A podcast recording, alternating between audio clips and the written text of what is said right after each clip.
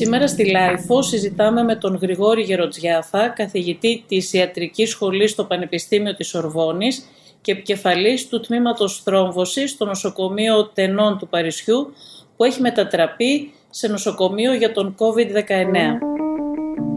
Είναι τα podcast της LiFO. Κύριε Γεροτζιάφα, η Γαλλία είναι από τις χώρες με τον μεγαλύτερο ρυθμό αύξησης κρουσμάτων στην Ευρωπαϊκή Ένωση. Και στην Ελλάδα επίσης υπάρχει σοβαρό πρόβλημα με την αύξηση των κρουσμάτων τελευταία. Γιατί συμβαίνει αυτό, χάθηκε ο έλεγχος ή είναι άλλος ο λόγος; Καταρχήν νομίζω ότι πρέπει να σταματήσουμε να μετράμε κρούσματα. Εφόσον κρούσματα εννοούμε τους ανθρώπους οι οποίοι μολύνονται με τον ιό και είναι ασυμπτωματικοί.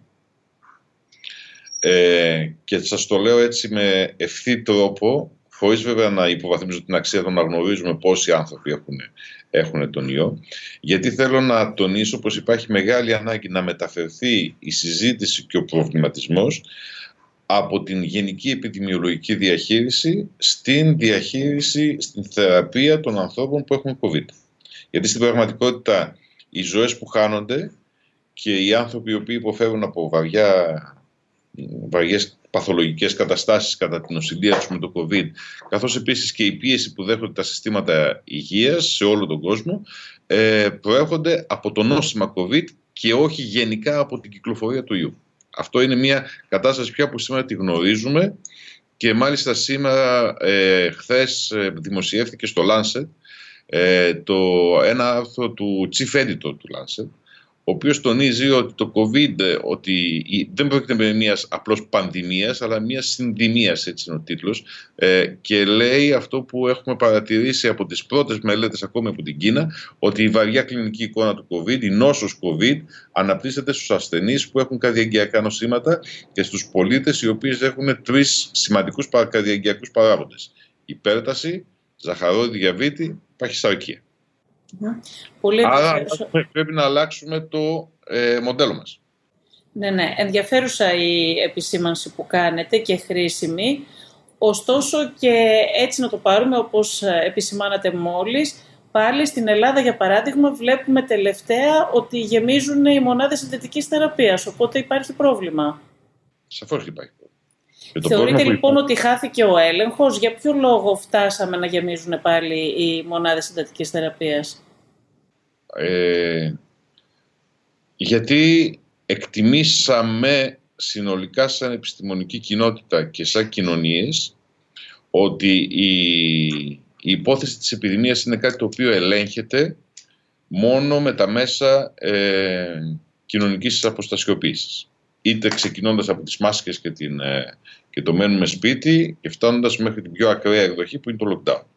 Θυμίζω τις συζητήσεις που είχαμε από την αρχή της επιδημίας όπου έλεγα τότε δύο πράγματα. Πρέπει να κάνουμε lockdown για δύο λόγους.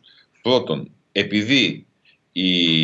έχουμε ένα νόσημα το οποίο δεν γνωρίζουμε και ξέρουμε όμως ότι αυτό το νόσημα σκοτώνει ανθρώπους και δεύτερον, ε, επειδή καθώς βρισκόμαστε σε επιδημική φάση, οι άνθρωποι οι οποίοι θα χρειαστούν νοσηλεία θα αυξηθούν δραματικά, με αποτέλεσμα να κρασάρει το σύστημα υγείας με όλες τις δραματικές συνέπειες που μπορεί αυτό να έχει. Αυτός ήταν ο λόγος για τον, οι δύο βασικοί λόγοι τους οποίους έγινε το lockdown. Με το lockdown δεν εξαφανίζει τον ιό. Με το lockdown κερδίζεις χρόνο για να μην καταστραφεί το σύστημα υγείας και κερδίζεις χρόνο για να μάθεις την, ε, την αρρώστια. Πράγμα το οποίο το γνωρίζετε ότι έγινε.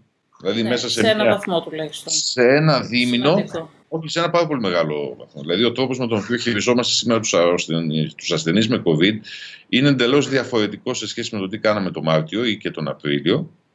Ε, έχουμε πια την εμπειρία αυτών που το κάνανε καλά για τον Α ή Β λόγο, τον κέντρο που το κάνανε καλά και τον κέντρο που δεν το κάνανε καλά ή, ή αντιμετωπίσαν το COVID ως συνήθως ως μια πνευμονία έχουμε βγάλει συμπεράσματα και αυτός είναι ο λόγος για τον οποίο έχουμε πια και κατευθυντήριες οδηγίες που αυτές του ΒΑΣ, τις οποίες έχω την τιμή να ηγούμε, που αποτελούνται από ένα, φτιάχτηκαν από ένα σώμα 74 διεθνών expert από 34 χώρες που καλύπτουν όλες οι ειδικότητες από την αιματολογία και την αγκιολογία έως τη χειρουργική, την παθολογία, την λοιμοξιολογία και την ανοσολογία. Ε, με ένα στόμα και με μία φωνή λέγεται ένα μοναδικό πράγμα. Ότι να σταματήσουμε να κοιτάζουμε γενικά τον πληθυσμό. Μας ενδιαφέρει αν θέλουμε να ξεμπουκώσουμε, να το πω απλά, τις εντατικές, αν θέλουμε να σώσουμε ζωές και αν θέλουμε να ελαττώσουμε τη ροή, την πορεία των ανθρώπων προς το βαρύ COVID, να σκύψουμε και να φροντίσουμε τους αρρώστους με καρδιαγγειακά νοσήματα. Αυτό είναι το βασικό κόστος. Ωραία. Να ρωτήσω κάτι που αναφέρετε και εσείς πριν. Ποια είναι η διαφορά με την πρώτη φάση σήμερα, πόσα έχουμε μάθει και πόσο καλύτερα είμαστε; Πόσα έχουμε μάθει μάλλον; Ε, αν μπορείτε κάπως κωδικοποιημένα φυσικά να μας ναι. τα πείτε. Πρώτον, μάθαμε ότι ο ιός δεν χτυπά, να το πω απλά, μόνο τα κύτταρα του πνεύμονα, τροποποιεί την ανοσολογική απάντηση του οργανισμού, τροποποιεί την διαδικασία φλεγμονής στον οργανισμό και κυρίως χτυπάει τα κύτταρα των αγκίων, που λέγονται δοθυλιακά κύτταρα. Δεύτερον, μάθαμε ότι το COVID δεν είναι μια πνευμονία ιογενούς αιτιολογίας, αλλά είναι μια ασθένεια του αίματος και των αγκίων. Τρίτον, μάθαμε τους μηχανισμούς με τους οποίους λειτουργεί και πυροδοτεί όλα αυτά τα πράγματα ο ιός. Τέταρτον, μάθαμε ότι αυτό που συμβαίνει στους ασθενείς οι οποίοι παθαίνουν βαρύ COVID και θα φτάσουν στο σημείο να χρειαστούν και ανεπνευστήρα, είναι ότι το αίμα πίζει μέσα στα τριχοειδή του πνεύμονα, αλλά και σε άλλα σημεία του σώματος. Τέταρτο, μάθαμε ότι το 30% των ασθενών, οι οποίοι πεθαίνουν στο, από αυτούς τους ασθενούς που πεθαίνουν στο σπίτι, έχουν ήδη πνευμονική εμβολή. Που σημαίνει δηλαδή ότι υπάρχει ένας σοβαρός κίνδυνος ακόμα και σε αυτούς που θα διαγνωστούν από τον γιατρό τους ότι δεν υπάρχει πρόβλημα, δεν χρειάζεται να τρέξει στο νοσοκομείο, μείνε στο σπίτι σου. Όταν θα πάρεις όλα αυτά τα πράγματα μαζί, αντίστοιχα μπορείς να καθορίσεις και τις θεραπευτικές σου στρατηγικές. Τις οποίες δεν τις ξέραμε τον Μάρτιο, δεν τις ξέραμε τον Απρίλιο, δεν τις ξέραμε τον Μάιο. Όταν βέβαια θα μου πείτε, έχουμε φάρμακο για τον ιό.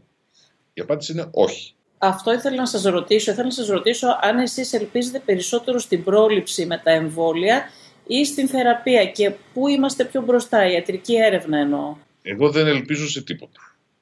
Εγώ ξέρω τι έχω στα χέρια μου, ξέρω τις γνώσεις που υπάρχουν σήμερα. Εγώ και ο καθένας μας στην ιατρική κοινότητα. Το εγώ είναι μια μεγάλη, ας το πούμε έτσι, ε, μεταφορά. Ε, ξέρουμε τι έχουμε στα χέρια μας και ξέρουμε επίσης τις δυσκολίες που έχουμε μπροστά μας τόσο στο να αναπτυχθούν αντιοικές θεραπείες ώστε και στο να αναπτυχθούν εμβόλια. Και επίση μπροστά μας έχουμε ένα συγκεκριμένο πρόβλημα. Αυτό που περιγράψατε πολύ καλά. Η κατάσταση έχει ξεφύγει, οι εντάτικε ξαναγεμίζουν, οι, ε, τα νοσοκομεία βρίσκονται σε, θα βρεθούν σύντομα σε κρίση και ο αριθμός των νεκρών σε όλο τον κόσμο έχει φτάσει στο 1 εκατομμύριο σήμερα. Αυτά ξέρουμε. Απέναντι σε αυτά δεν χωράνε ελπίδες. Απέναντι σε αυτά έχουμε τη λογική τον ορθολογισμό, έχουμε την επιστημονική γνώση και έχουμε πια τη δυνατότητα των γιατρών. Και μιλάω για τους γιατρούς πια, όχι για τους επιδημιολόγους. Όχι για αυτούς που ασκούν μια στρατηγική σε επίπεδο γενικής κοινωνίας. Μιλάμε για τους γιατρούς και τα, τα συστήματα υγείας να προσαρμόσουν τις τακτικές τους ώστε να θεραπεύσουν τους αρρώστους. Από την πρωτοβάθμια περίθαλψη έως την τριτοβάθμια και τριτοβάθμια και την μονάδα εντατικής θεραπείας. Αυτά γνωρίζουμε. Ε, πιστεύετε ότι τα κράτη της Ευρωπαϊκής Ένωσης διδάχθηκαν από τα λάθη της πρώτης φάσης; Πιστεύετε ότι υπάρχει κοινή πολιτική; Γιατί την Άνοιξη και το καλοκαίρι έμοιαζε να υπάρχει κοινή κατεύθυνση για χαλάρωση των περιορισμών ώστε να ανακάμψει η οικονομία. Ε, κοινή κατεύθυνση υπάρχει.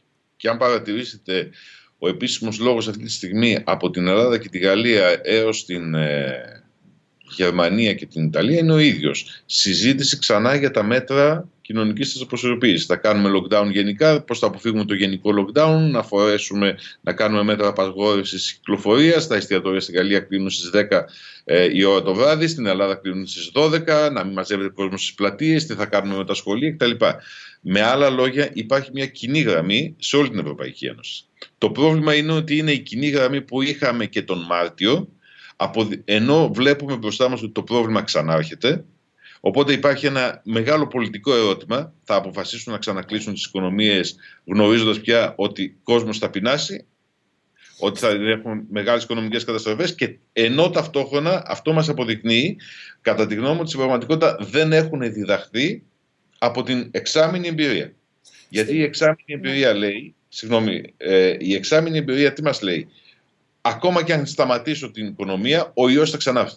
Δεν μπορώ να νικήσω τον ιό. Άρα πρέπει να κάνω κάτι άλλο. Στην πρώτη φάση, πάντως κύριε Γεροτζιάφα, για τις περισσότερες χώρες της Ευρώπης, για την Ελλάδα σίγουρα, φάνηκε να είναι πρώτη προτεραιότητα η προστασία της δημόσιας υγείας. Τώρα όμως, στη συνέχεια μάλλον, έμοιαζε οι πολιτικές ε, ηγεσίες να ενδιαφέρονται περισσότερο για την ε, οικονομία. Είναι έτσι κατά τη γνώμη σας; Δεν συμφωνώ με αυτήν την ανάλυση. Και τώρα συνεχίζει να είναι πρώτη προτεραιότητα η προστασία της δημόσιας υγείας. Από τις κυβερνήσεις, είτε αυτή είναι η κυβέρνηση της Ελλάδας, είτε είναι η κυβέρνηση της Γαλλίας, είτε είναι η, η Ευρωπαϊκή Ένωση και η Κομισιόν. Είναι λάθος να έχουμε μια εκτίμηση ότι αυτή τη στιγμή οι κυβερνήσεις ή οι Κομισιόν δεν τις ενδιαφέρει κατά προτεραιότητα την, ε, η δημόσια υγεία. Είναι και πολιτικό λάθος και δεν ανταποκρίνει στην πραγματικότητα. Αυτό που το πρόβλημά μας είναι ότι ε, ξέρουμε, θα σας πω με ένα παράδειγμα εδώ στο Παρίσι, στο δικό μας το νοσοκομείο. Εάν ξαναγυρίσω το σύστημα να λειτουργεί όπως λειτουργούσε το Μάρτιο, δηλαδή ένα νοσοκομείο full COVID, σημαίνει ότι οι καρκινοπαθείς άρρωστοι που δέχτηκα το κόστος να μην θεραπευτούν για δύο μήνες τον Μάρτιο και τον Απρίλιο, στην, μέχρι το τέλος του χρόνου μισή από αυτούς θα έχουν ε, πεθάνει ή θα έχουν πολύ εξελιγμένη νόσο. Άρα όταν εγώ θα απαντήσω δεν θέλω να κλείσω το νοσοκομείο μου και να το κάνω αποκλειστικά COVID, θα πρέπει να έχω στο, μυαλό, έχω στο μυαλό μου όχι μόνο τους ανθρώπους με το COVID, αλλά έχω και τους άλλους ανθρώπους που ήδη έχουν παραταθεί νοσηλεία τους. Και ξαναλέω, κάναμε αυτό το, το, το κομπρομί, αυτή την αποδοχή τον Μάρτι, γιατί μπροστά στο Μάρτι είχαμε μια εξαπλούμενη ταχύως αρρώστια που σκότωνε κόσμο. Σήμερα δεν ισχύει Ωστόσο, είδαμε το καλοκαίρι με το άνοιγμα στον τουρισμό ότι δεν υπήρχαν κοινά πρωτόκολλα τα οποία θα βοηθούσαν. Ποια είναι τα κοινά πρωτόκολλα. Ενώ στην, να... στην Ευρωπαϊκή Ένωση δεν υπήρξε... Να κλείσω... Τα κοινά πρωτόκολλα ποια είναι, να κλείσω τα σύνορα.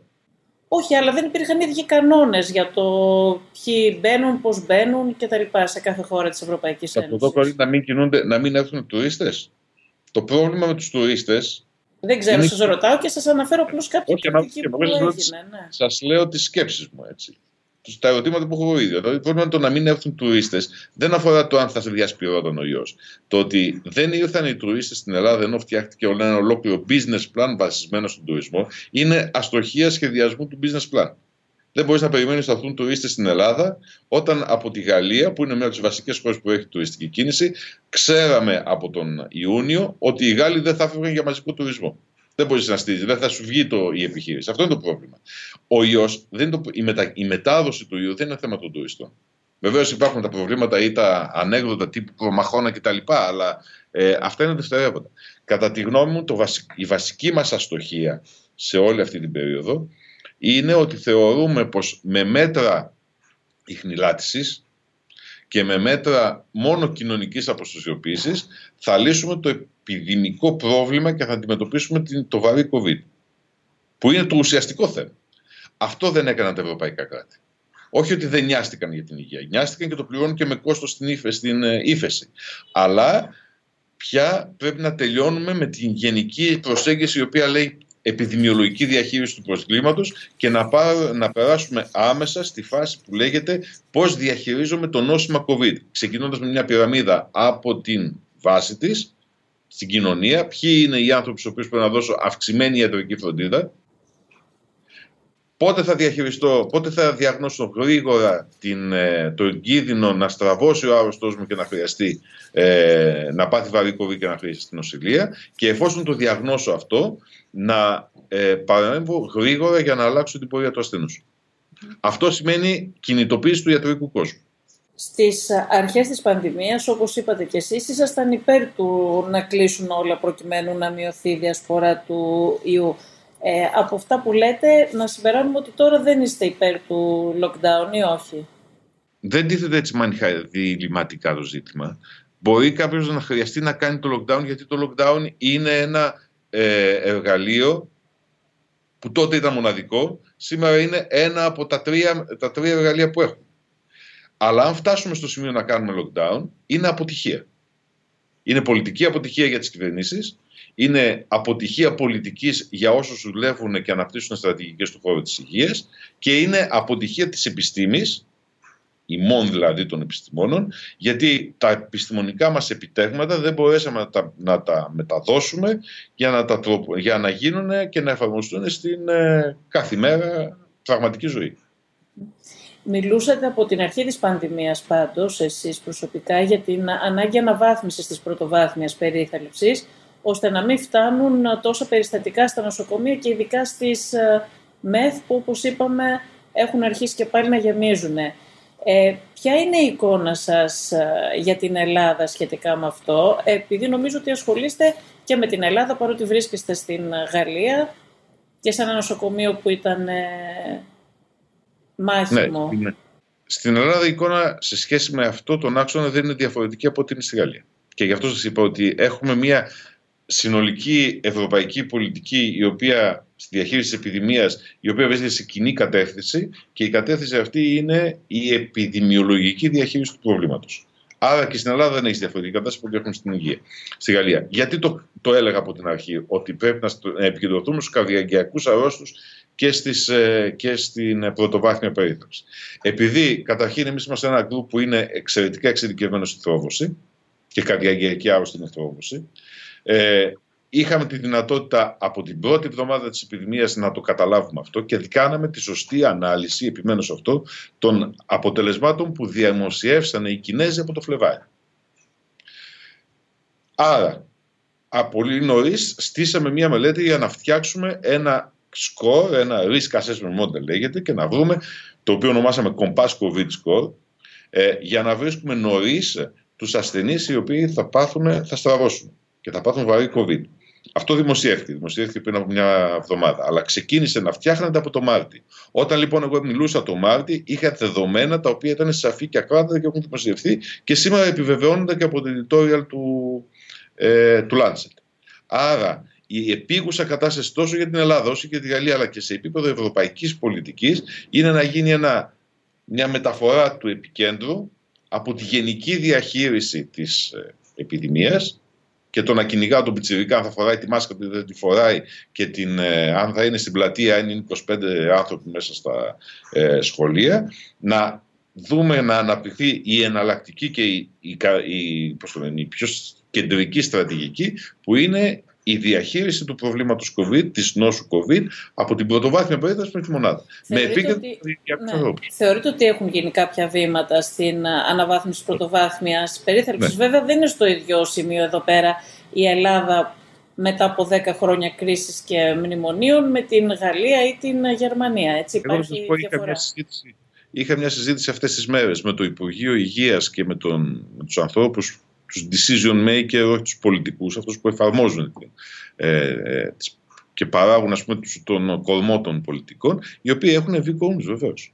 Μην είμαστε στην Ελλάδα ότι είμαστε κατάσταση δραματική. Μπορεί ο πολιτικός σχεδιασμός να έχει το λογισμικό των νεοφιλελεύθερων που, είναι, ε, που έχουν αυτή τη στιγμή την, ε, την, ε, την εξουσία να μην λειτουργεί έτσι.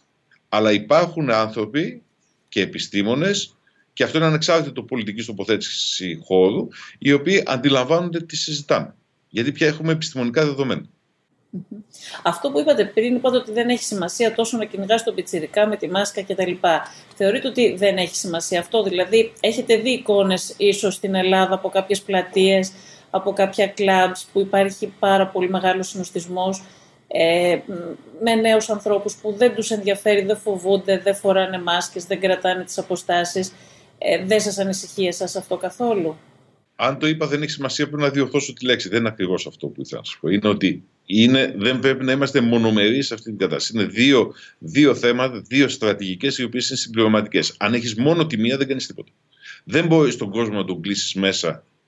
Δεν μπορείς να καταστρέψεις την οικονομία προκειμένου να, από, πώς το λένε, να απεφευθεί ένας ε, εχθρό ο οποίος είναι αόρατος και ο οποίος σε τελική ανάλυση ε, σήμερα, ξαναλέω, μπορείς να, τον, να τροποποιήσει την πορεία του έχοντας επιστημονικά δεδομένα. Και ξαναλέω, το πρόβλημα δεν είναι αν έχω φάρμακο για τον ιό. Το, φάρμακο, το, το θέμα είναι ότι έχω στρατηγική για την νόσο. Όχι, ήσασταν πάρα πολύ σαφείς, νομίζω, και το εξηγήσατε. Απλά Ε, θα ήθελα να σας ρωτήσω αυτό αν θεωρείτε, γιατί θυμάμαι ότι νομίζω ότι ήσασταν από αυτούς που λέγατε ότι έχουν σημασία και αυτά τα μέτρα. Αν θεωρείτε ότι έχει σημασία και ότι παίζει ρόλο να φοράει ο κόσμος μάσκα, για παράδειγμα, και Σαφώς να κρατάει τις αποστάσεις. Είναι απόλυτη αναγκαιότητα να φοράμε μάσκα. Είναι απόλυτη αναγκαιότητα να σεβόμαστε την, το social distancing που λέμε και σε όλα τα επίπεδα. Χθες ήμουν στο, σε ένα λεωφορείο στην Έφρανση εδώ στο, στο αεροδρόμιο, όπου μέσα στο λεωφορείο όταν βγήκαμε από το αεροπλάνο ήμασταν πατικωμένοι κυριολεκτικά, ο ένας πάνω στον άλλον. Μέσα στο αεροπλάνο ήμασταν πιο, χαρά, πιο άνετοι. Λοιπόν, σαφώς και έχει, αλλά και πρέπει να εφαρμόζεται παντού. Αλλά ξέρω και το γνωρίζουμε αυτό ως πολίτες ότι αλλού θα γίνεται και αλλού δεν θα γίνεται. Δυστυχώς δεν είμαστε σε μια κατάσταση όπου όλα τα πράγματα μπορούν να συμβαίνουν by the book και λέγει άρτη. Ε, επειδή λοιπόν ακριβώς δεν μπορεί να γίνεται παντού όπως θα φανταζόμαστε ότι θα έπρεπε να γίνεται, έχουμε μπροστά μας τον ιό. Και επίσης να μην έχουμε στο μυαλό μας ότι εμείς οι άνθρωποι μπορούμε να νικήσουμε τη φύση. Για να το βάλουμε λίγο σε μια πιο φιλοσοφική διάσταση. Γιατί μέχρι... Το ξέρετε ότι υπάρχουν κάποιοι που αρνούνται να τηρήσουν τα μέτρα από αδιαφορία, άλλοι επειδή είναι αρνητές της πανδημίας λένε ότι δεν υπάρχει κορονοϊός. Στους αρνητές του ιού έχουμε και του προβλήματος έχουμε δύο κατηγορίες. Έχουμε τον απλό άνθρωπο ο οποίος ακούει σήμερα, ακούει κάτι λογικό, το ακολουθεί, αύριο θα ακούσει απογοητεύεται, θα πάει μετά στο παράλογο. Αυτός ο απλός άνθρωπος είναι και το επικίνδυνο και έφλεκτο υλικό να αναβιώσει ο φασισμός. Επάνω σε αυτού του τύπου τον λόγο των αρνητών της, ε, ε συγκροτεί το λόγο των αρνητών του, της επιδημίας, από πίσω υπάρχει μια σαφώς, ένας σαφώς φασιστικός λόγος. Και σε αυτό πρέπει να είμαστε πάρα πολύ προσεκτικοί και πάρα πολύ κάθετοι. Και διατυπώνεται αυτός ο φασιστικός λόγος όχι από τον απλό άνθρωπο, αλλά διατυπώνεται πια από επιστήμονες είναι σκοταδιστές, έχουν πολιτικούς Αυτό δεν είναι παράξενο, κύριε Γεροτζιάφα, πώς υπάρχουν επιστήμονες οι οποίοι αρνούνται την πανδημία. Δεν ήταν επιστήμονες στον Ναζί, στους Ναζί και στους φασίστες. Σωστό, ναι. Έτσι. Είναι ένας λόγος που διατυπώνεται γύρω από την ακροδεξιά, με πολλούς θύλακες μέσα στην ακροδεξιά και στη δεξιά, αλλά και στην εκκλησία κτλ. Για το οποίο πρέπει να είμαστε πολύ προσεκτικοί. Και δεν είναι ένα φαινόμενο στην ελληνικό, είναι ένα φαινόμενο και στη Γαλλία το έχουμε και στην Αμερική το έχουμε κτλ. Αυτό είναι ένα. Το δεύτερο είναι οι, οι άνθρωποι οι οποίοι είναι στο δεν βαριέσαι. Το δεν βαριέσαι επίσης όμως είναι ένα κομμάτι της ζωής μας. Πάντοτε υπάρχουν οι άνθρωποι που είναι δεν βαριέσαι. Δεν μπορεί να είναι όλοι του μας, όλοι τους στρατευμένοι, στοιχισμένοι και ζυγισμένοι. Άρα πρέπει να το πάρουμε σαν μια παράμετρο το δεν βαριέσαι, η οποία θα μας χαλάσει το μοντέλο. Α, γι' αυτό είπα πριν ότι μπορεί να φωνάζουμε εμείς και να στοχοποιούμε και να λέμε Αν ναι, δεν φορέσεις τη μάσκα και να, έλα, να βάζουμε τις φωνές στους πιτσιρικάδες κτλ. Αλλά αυτό είναι μέρος της, ε, της πραγματικής ζωής, οπουδήποτε και να πας, πάντοτε θα υπάρχουν ένα 10% που θα είναι ακραίο και δεν θα εφαρμόσει αυτό που λέμε να εφαρμόσει. Και θα σου πει τι είναι αυτά που μου λες. Έτσι. Άρα πρέπει να το δεχτούμε ως μέρος του λάθους στο μοντέλο μας και ως μια πηγή εξάπλωση του ιού. Και είναι Αυτή και η τρίτη κατηγορία, κύριε Γερωτική, αυτοί που θέλουν ότι κάνουν αντίσταση. Και υπάρχει η τρίτη κατηγορία του κύριου Ηλιάκου. Λοιπόν, και νομίζω δεν είναι και στην ηλικιακή κατηγορία που δηλαδή το κάνουν κάποιοι νέοι, αλλά εδώ ο κύριος Λιάκος είναι άνω των 65, όπως λέει και ο ίδιος. Αυτό που είπε ο κύριος Λιάκος στην ουσία τι λέει; Δεν το ξέρω εγώ και δεν έχω και πολιτικά... Ναι, δεν έχει σημασία το προσωπικό καθόλου λοιπόν, κιόλας, ναι. Ε, αυτό που είπε ο κύριος Λιάκος τι λέει; Μην βάζετε στο στόχαστο τους 65 και πάνω, όπως βάζατε και στο στόχαστο τους, ε, τους πιτσιρικάδες και τους νεολαίους. Αν πάμε στο ερώτημα τώρα γιατί μιλάμε για τους 65 Η συζήτηση για τους άνω των 65 ήταν για το πώς θα προστατευτούν περισσότερο, έτσι. Ναι. Να γίνουν κάποιες συστάσεις κτλ. Ή ακόμη και να τους κλείσουμε μέσα. Αυτό, αν το κοιτάξουμε από, τα, από την πρώτη κινέζικη ε, δημοσίευση για το COVID, το πρώτο πράγμα που βλέπαμε εκεί, και το έχω ξαναπεί από το Μάριο το λέω αυτό, είναι ότι οι άνθρωποι που πάθαν σοβαρό COVID ήταν παραγωγικών ηλικιών άνθρωποι, δεν ήταν 65 και πάνω στην αγορά της Ουκουάν. Ήταν εργαζόμενοι Η πρώτη γνώση που είχαμε από το Φλεβάρι ήταν ότι ναι, μεν στην ηλικία έχουμε μια αύξηση του κινδύνου λόγω της αθυρωμάτωσης που σχετίζεται με την ηλικία, το να πάθει κανείς βαρύ κύριο COVID, αλλά δεν είναι η ηλικία ο μοναδικός παράγοντας κινδύνου. Να το πω διαφορετικά. Είναι άλλο πράγμα να έχεις έναν 65χρονο, ο οποίος έχει περάσει όλη τη ζωή του στο εργοστάσιο και έχει βγει στη σύνταξη και είναι άλλο πράγμα να έχεις ένα 65χρονο γιατρό, ο οποίος έχει περάσει όλη τη ζωή του σε ένα καθαρό περιβάλλον, ή, μηχανή, ε, δημόσιο υπάλληλο, και ζει σε ένα καθαρό περιβάλλον. Δεν είναι το ίδιο αυτοί οι δύο 65 χρόνια, στον κίνδυνο τους να πάθουν COVID. Είναι επίσης άλλο πράγμα να έχεις ένα 58χρονο γιατρό. Τι διαφορά έχουν αυτοί οι δύο 65χρονοι που Ότι γνωρίζουμε ότι οι συνθήκες εργασίας, η κοινωνική θέση και η μόλυνση του περιβάλλοντος είναι ανεξάρτητοι παράγοντες κινδύνου για την εμφάνιση σοβαρού COVID. Είχαμε όμως θύματα του COVID γιατρούς, για παράδειγμα, ενώ δεν ξέρω πόσους ε, εργάτες, για παράδειγμα. Αυτό ήταν η δεύτερη, η δεύτερη φράση που για να πω. Είναι άλλο πράγμα να έχεις λοιπόν ένα 55χρονο γιατρό, ο οποίος είναι μέσα στα εξωτερικά ιατρία, είναι μέσα στη μονάδα ή βλέπει ασθενείς, άρα εκτίθεται σε πολύ μεγάλη συχνότητα στην, ε, στον ιό. Και είναι άλλο πράγμα να έχεις ένα 55χρονο με τα ίδια φυσική κατάσταση, ο οποίος είναι στο γραφείο του και κάνει μια δουλειά χύψη Z. Η πιθανότητα δηλαδή υπάρχει η έννοια του ο κίνδυνος καθορίζεται από τη μορφή του επαγγέλματος, καθορίζεται από την ε, κοινωνική θέση και καθορίζεται και από την οικονομική κατάσταση με τη λογική ότι συνήθως οι άνθρωποι που βρίσκονται σε πιο φτωχές περιοχές των μεγάλων πόλεων είναι αυτοί που έχουν τη μικρότερη φροντίδα υγείας, είναι αυτοί που έχουν τρόπο ζωής ο οποίος δεν είναι εντό αγωγικών υγιεινός. Άρα είναι αυτοί που έχουν καρδιαγκιακά νοσήματα. Με άλλα λόγια, για να καταλήξω λίγο το σκεπτικό μου, αυτό που είπε ο κύριος Λιάκος πέρα τώρα επικοινωνιακά πώς να το χρησιμοποιήσει κανείς, έχει βάση. Δεν θα πάρεις όλους τους 65 τους γέροντες και τους μεγάλους ή τους ηλικιωμένους να τους πεις: Κοίταξε να δεις, εσένα αφορά αυτό το πράγμα. Όχι. Αφορά τους ανθρώπους που έχουν το προφίλ που σας είπα πριν. Καρδιαγκιακά νοσήματα, υπέρταση, παχυσαρκία, ζαχαρό διαβήτη. Και αν θέλουμε να κάνουμε κάτι, είναι να έχουμε καλή ποιότητα υγείας για αυτούς τους ανθρώπους. Εντάξει, η ερώτηση ήταν περισσότερο αν θεωρείτε ότι είναι ένα θέμα στο οποίο κάποιος μπορεί να κάνει αντίσταση σε σχέση με τα μέτρα προφύλαξης. Πολιτική κάνουν όλοι. Ναι. Στην υπόθεση αυτή, όλοι, ο καθένας μπορεί να κάνει πολιτική. Αυτό είναι ναι. αντίσταση. Ε, επειδή θυμάμαι ότι λέγατε ότι δεν είναι ένα τέτοιο θέμα. Ναι, αλλά η λέξη αντίσταση είναι λέξη είναι πολιτική. Και κάνουν πολιτική όλοι. Και η κυβέρνηση κάνει και η αντιπολίτευση, ο κάθε παράγοντας μπορεί. Καταλάβετε να πω; Εκφέρουν...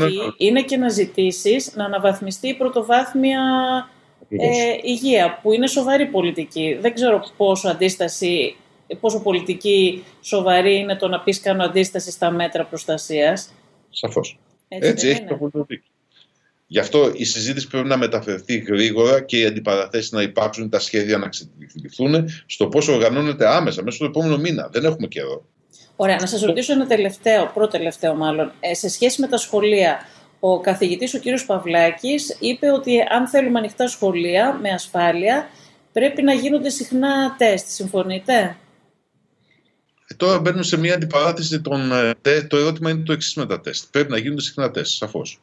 Στα σχολεία. Αλλά... Για τα σχολεία έχετε κάποια ανησυχία εσείς προσωπικά; Θα σας πω, εδώ στο Παρίσι, εμάς τα σχολεία, τα παιδιά στο δημοτικό είναι χωρίς μάσκες. Έχουν 25 ανθρώπια παιδιά μέσα στην τάξη. Δεν είναι υποχρεωτική μάσκα στα σχολεία του Παρισιού; Στα δημοτικά όχι, στα γυμνάσια ναι. Και ποια είναι η εικόνα αυτή τη στιγμή; Αυτή που βλέπετε. Νομίζω ότι έχουν ανοίξει και νωρίτερα τα σχολεία στη Γαλλία. Έτσι, από, από ναι. Σεπτεμβρίου. Από ναι. τις Έχουν επηρεάσει ε, καθόλου την κατάσταση αρνητικά ή όχι μέχρι στιγμής; Κοίταξε, η κατάσταση εξελίσσεται αρνητικά de facto και το ξέραμε ότι θα εξελιχθεί αρνητικά. Το πρόβλημά μας είναι ότι δεν έχουμε οργανώσει ακόμα επικεντρωμένη στο COVID πρωτοβάθμια περίθαλψη. Ωραία. Η συζήτηση γίνεται στο πώς θα χειριστούν τους ανθρώπους οι οποίοι είναι ασυμπτωματικοί. Θα ήθελα κλείνοντας να μου πείτε τι κατά τη γνώμη σας θα έπρεπε να κάνει ε, η πολιτεία, μία συμβουλή, τη βασικότερη, και τι να κάνει ο κόσμος. Ο κόσμος να συνεχίσει να εφαρμόζει τα μέτρα κοινωνικής αποστασιοποίησης. Να μην να φοράει μάσκες, να καθαρίζει τα χέρια του, να κρατάει αποστάσεις, να διεκδικεί να βρίσκεται σε συνθήκες που τηρούν οι αποστάσεις. Αυτό που γίνεται στα μέσα μαζικής μεταφοράς είναι χαρακτηριστικό και όχι μόνο στην Ελλάδα και το συμπάρει στο μετρό το πρωί. Ε, αλλά να μην υποβαθμίζει το ατομικό μέτρο προστασίας που είναι η μάσκα απέναντι στο γεγονός ότι το κράτος, η κοινωνία, η οικονομία δεν μου εξασφαλίζει το πώς θα μεταφερθώ εγώ σωστά χωρίς να έχω απόστα, έχοντας απόσταση μέσα στο μετρό ή μέσα στο λεωφορείο.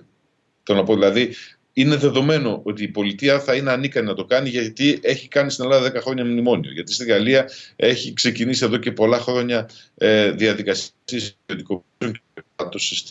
ε, του προσωπικού στον δημόσιο τομέα. Εγώ όμως θέλω να προστατευτώ. Και για να προστατευτώ θα βάλω μάσκα. Ένα. Αυτή είναι η στάση του κόσμου. Το δεύτερο είναι ο, ο ίδιος ο κόσμος να ζητήσει ιατρική φροντίδα. Δηλαδή, αν έχει COVID, να μην περιμένει να φτάσει στο νοσοκομείο αργά. Πρέπει να δημιουργηθούν σχέσεις με τον γιατρό του ή αν δεν έχει γιατρό να βρει γιατρό, και αυτό είναι η ευθύνη του συστήματος υγείας, ώστε να, να τον παρακολουθεί από νωρίς και έγκαιρα να καταλαβαίνει πότε θα φτάσει. Θα σας πω ένα παράδειγμα αν έχουμε λίγο χρόνο. Όταν ξεκινήσαμε εδώ την καραντίνα, το 10, την επιδημία, την κορύφωση της επιδημίας, το 10% των ανθρώπων που ερχόντουσαν στα ιατρία, η πορεία ήταν σπίτι, εξω, ε, πήγοντα ιατρία, μονάδα εντατικής θεραπείας, 60% θνητότητας.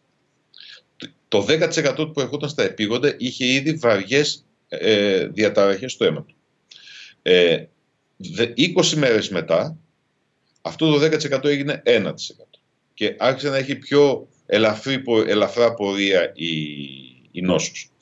Λέγαμε ότι άλλαξε το υλικό φορτίο. Στην πραγματικότητα δεν ήταν αυτό. Ήταν ότι μέσα στη συζήτηση που έγινε όλο αυτό το μήνα για την καραντίνα κτλ., οι άνθρωποι πηγαίναν νωρίτερα στο γιατρό και ερχόντουσαν νωρίτερα στο, στο νοσοκομείο, άρα είχαν και καλύτερη εξέταση, εξέλιξη μπροστά. Άρα έχει σημασία οι άνθρωποι, οι πολίτες, εφόσον έχουν COVID, να ζητάνε ιατρική φροντίδα ακόμα από το σπίτι. Και πάμε τώρα στο κράτος. Το κράτος πρέπει να απαντήσει αυτή την ανάγκη. Πρέπει να, να φύγουμε από την αστυνομική και κατασταλτική λογική. Εφαρμόζω αυστηρά χρειάζεται έτσι, τα μέτρα. Μόνο αυτό κάνω για να εφαρμογεί το μέτρο προστασιοποίησης και πρέπει να ξεκινήσω άμεσα τις διαδικασίες οργάνωσης πρωτοβάθμιας περίθαλψης με επίκεντρο το COVID. Και βέβαια να αυξηθούν οι μονάδες εντατικής θεραπείας, γιατί μέχρι να εφαρμοστούν όλα αυτά θα χρειαστεί να, εφαρμόσεις, να, να, να αντιμετωπίσεις και βαριά ασθενείς που το σύστημα δεν πρέπει να κλατάρει. Και δεν πρέπει να βγάλει από τις μονάδες εντατικής θεραπείας και τους άλλους ασθενείς που δεν έχουν COVID. Ωραία, κύριε Γεροτζιάφα, σας ευχαριστούμε πάρα πολύ. Και εγώ σας ευχαριστώ. Ήταν χαρά μου να μιλήσω. Είναι τα podcast της LiFO.